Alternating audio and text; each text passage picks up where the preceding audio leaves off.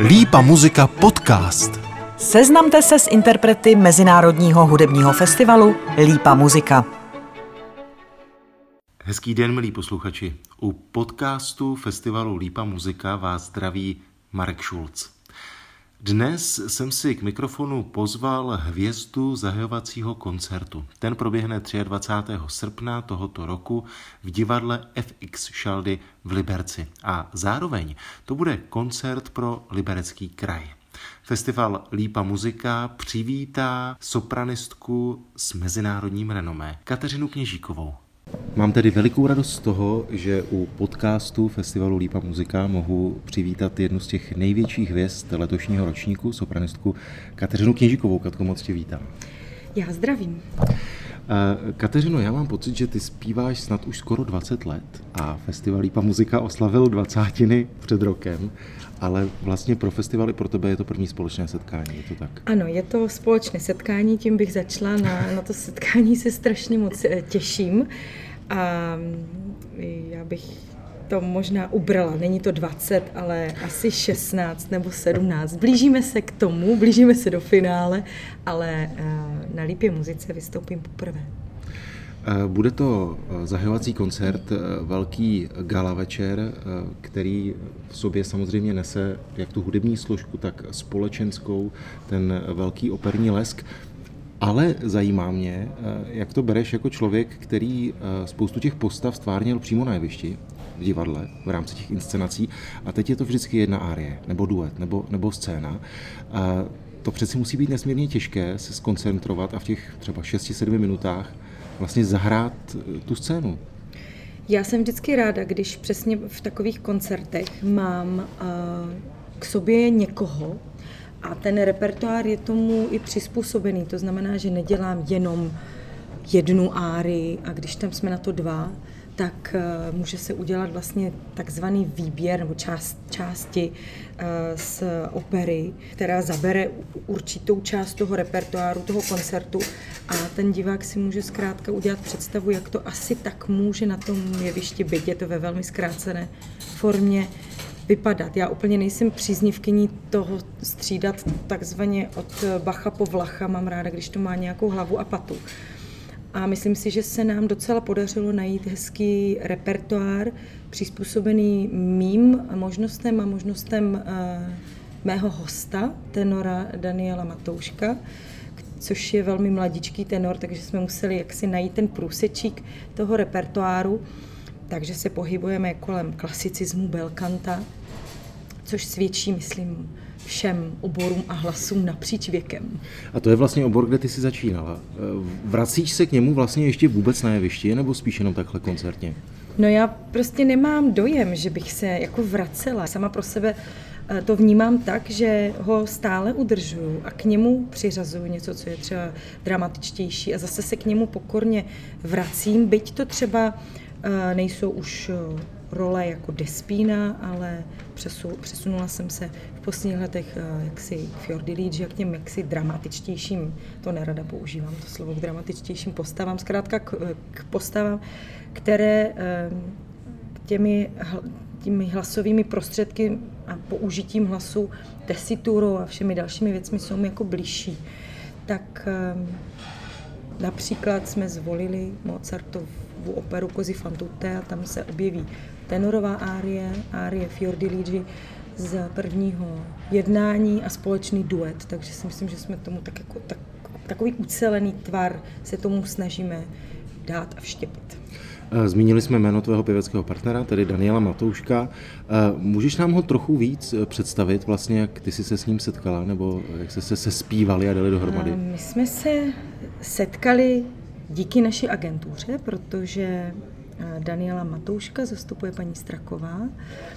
A v době, kdy jsem ho vlastně jako poznala, tak mu bylo asi nějakých 22 nebo 23 let. Myslím si, že 22.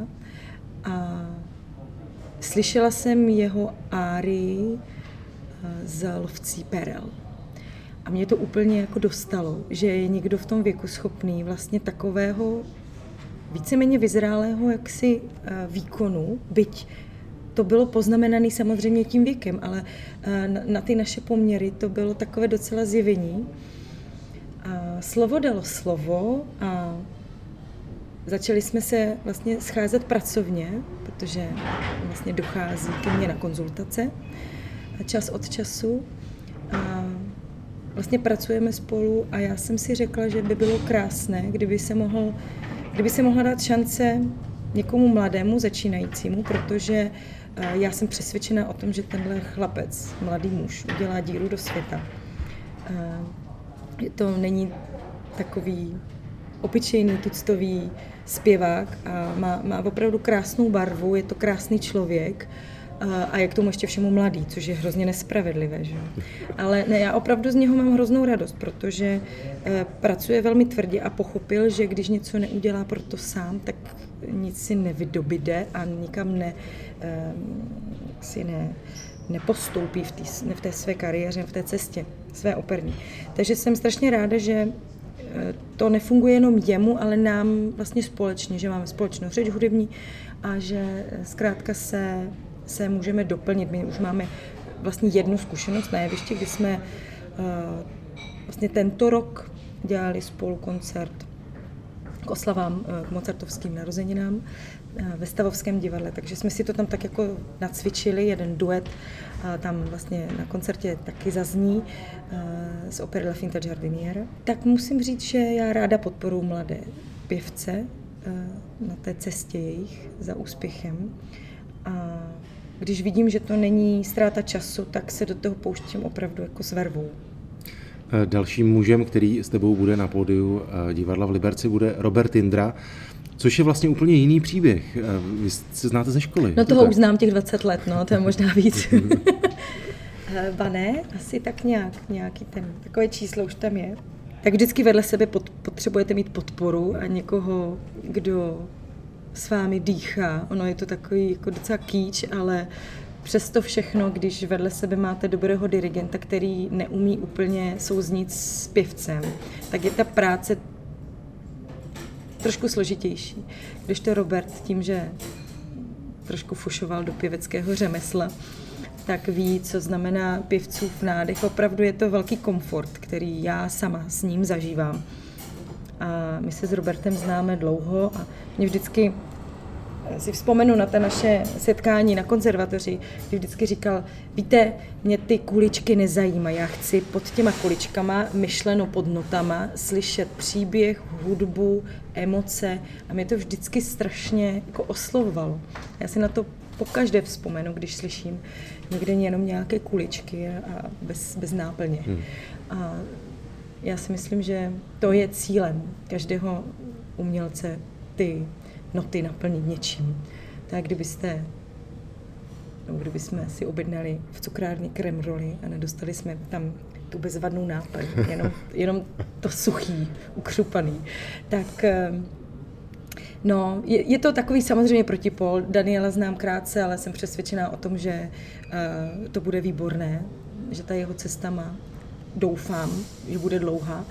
A s Robertem se zkrátka známe dlou, dlouhá léta a tam já, já nečekám, ten člověk pochytá všechny padající trakaře, zkrátka, když se něco bude dít, víte, že je tam Robert a že uh, vás zachrání, když něco se nebude dařit, což já doufám, že se nestane, samozřejmě. Mám pocit, že nejhmatatelnějším důkazem vaší spolupráce s Robertem je úspěšná suprafonská deska Fidile, která vlastně přednedávnem získala velké mezinárodní ocenění BBC Music Magazine Award.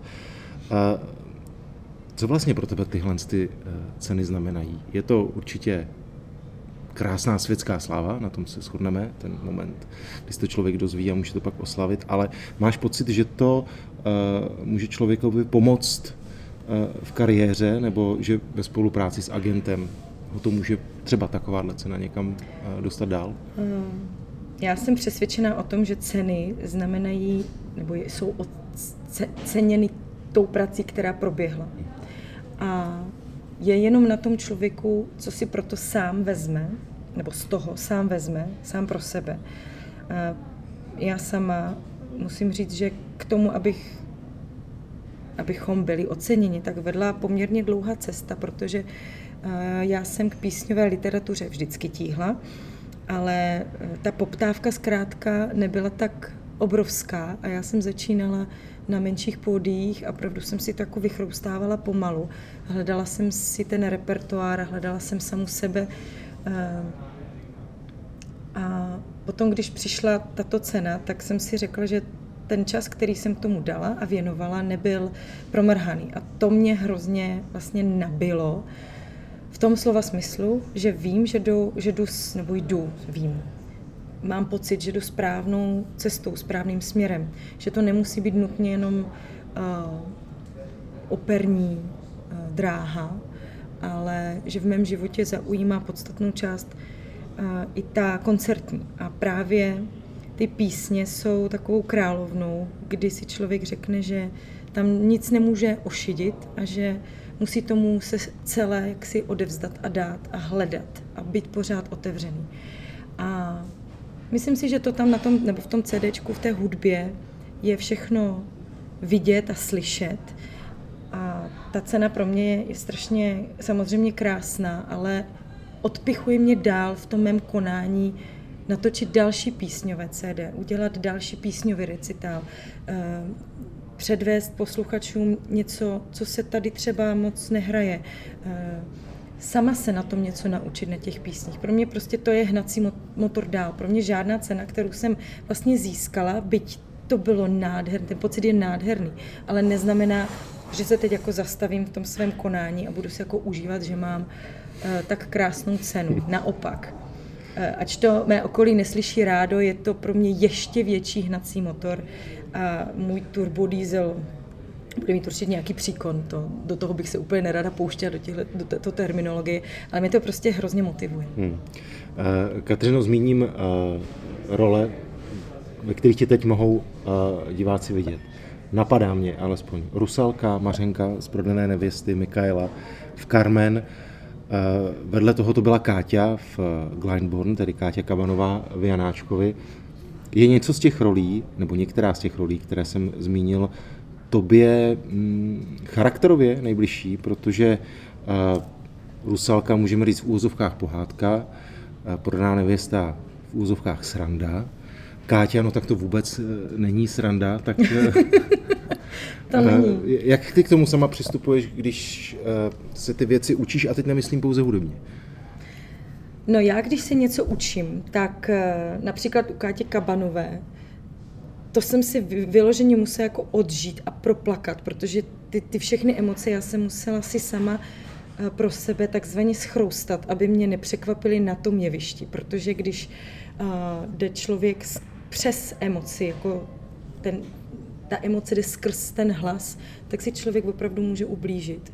Ten, uh, do toho hlasu se žádná emoce nesmí dostat. Ta emoce je dle mého názoru řízená, ale může být prožitá stejně intenzivně. Jen zkrátka se nemůžete totálně uh, zbořit na jevišti. To prostě jako nejde emocionálně se tam vyhřeznout a být si tak vlastně uh, sama pro sebe. To jako není možný. Uh, vždycky si tu roli musím na ní mít čas, když se jedná o tak si emotivně náročnou věc, tak na ní musím mít čas a musím se na ní psychicky připravit sama když jsou to role typu legrace, tak tam naopak hledám přesně ty momenty, kdy se v tom můžu jakoby ukotvit, zachytit, kdy tam jsou uh, ty vážné momenty, které, bez kterých sebe lepší bufa prostě neexistuje. Vždycky tam někde nějaká taková, takový moment je. A naopak hledám v té, v té bufě, no, v, té, v té legraci, aby to nebyla přeťáplá legrace, aby to bylo pořád jako inteligentní humor, aby to, aby to za něco stálo, aby to nebylo jenom takový plácnutí, že to bylo haha směšné. To se, to se mi příčí a snažím se v tom najít pořád nějakou, nějakou logiku a nějaký smysl pro mě samotnou. No, je tam Fiordiligi, je taky prostě role, která která má obě ty polohy. Mozart si s tím hrál po celý čas své tvorby, takže nechci, aby to bylo plitký. A teď mi nejde o to, jaká ta stránka věci je, jestli to má být ta vážná, nebo ta, ten humor, protože si myslím, že udělat dobrou bufu je rozhodně těžší, než, než, eh, než tragédii. Mám pocit, že rok od roku víc a víc výjíždíš eh, do zahraničí hostovat, tak zmínili jsme Glyndborn a eh, Káťu Kabanovou. Před pár týdny si byla v Římě společně s Jakubem Hlušou, kde jste dělali Janáčkovu Glagolskou eh, s orchestrem svaté Cecílie. Vlastně, co pro tebe znamenají ty, ty návraty z toho velkého světa? Protože asi člověk může někdy se vracet z toho letiště s tím, že teďka udělal velký krok v tom velkém světě a teď se vrátí do Prahy, do Ostravy a, a klasicky tam musí fungovat, ať už v angažmá v Národním divadle nebo jako host ostatních operních domů. No já klasicky se snažím fungovat všude. A pro mě jako fakt není rozdíl, jestli to je Praha nebo Ostrava nebo plácnu Dolní Lutyně, zdravím všechny mé dolno Lutyňáky, nebo Řím, Gleinborn. Já se vždycky snažím udělat to maximum, které zrovna umím a nikde není řečeno, že vás publikum přijme v mece nějaké uh, umění a že vás krásně neohodnotí na nějakém komorním orche- uh, koncertě, který uh, já se vždycky snažím prostě udělat maximum pro ty dané lidi, kteří na ten koncert přijdou. Nepřemýšlím nad tím, jestli u mě někdo napíše, že to bylo dobré nebo špatné a jak moc špatné. Většinou teda je to jak moc špatné v Čechách, ale mám dojem, že poslední dobou tady všichni mají patent na to, jak všechno je moc špatně.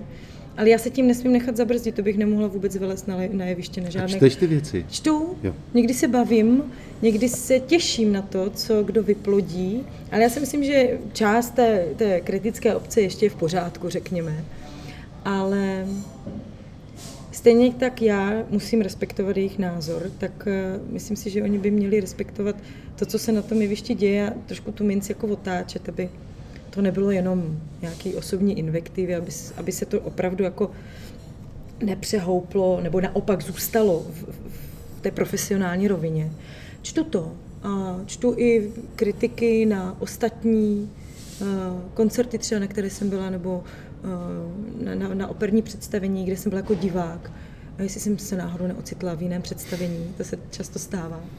Ale nevidím rozdíl mezi mým snažením na malém jevišti nebo koncertním pódiu v Čechách a ve, ve světě, no tak dejme tomu prostě někde venku za hmm. našimi hmm. hranicemi.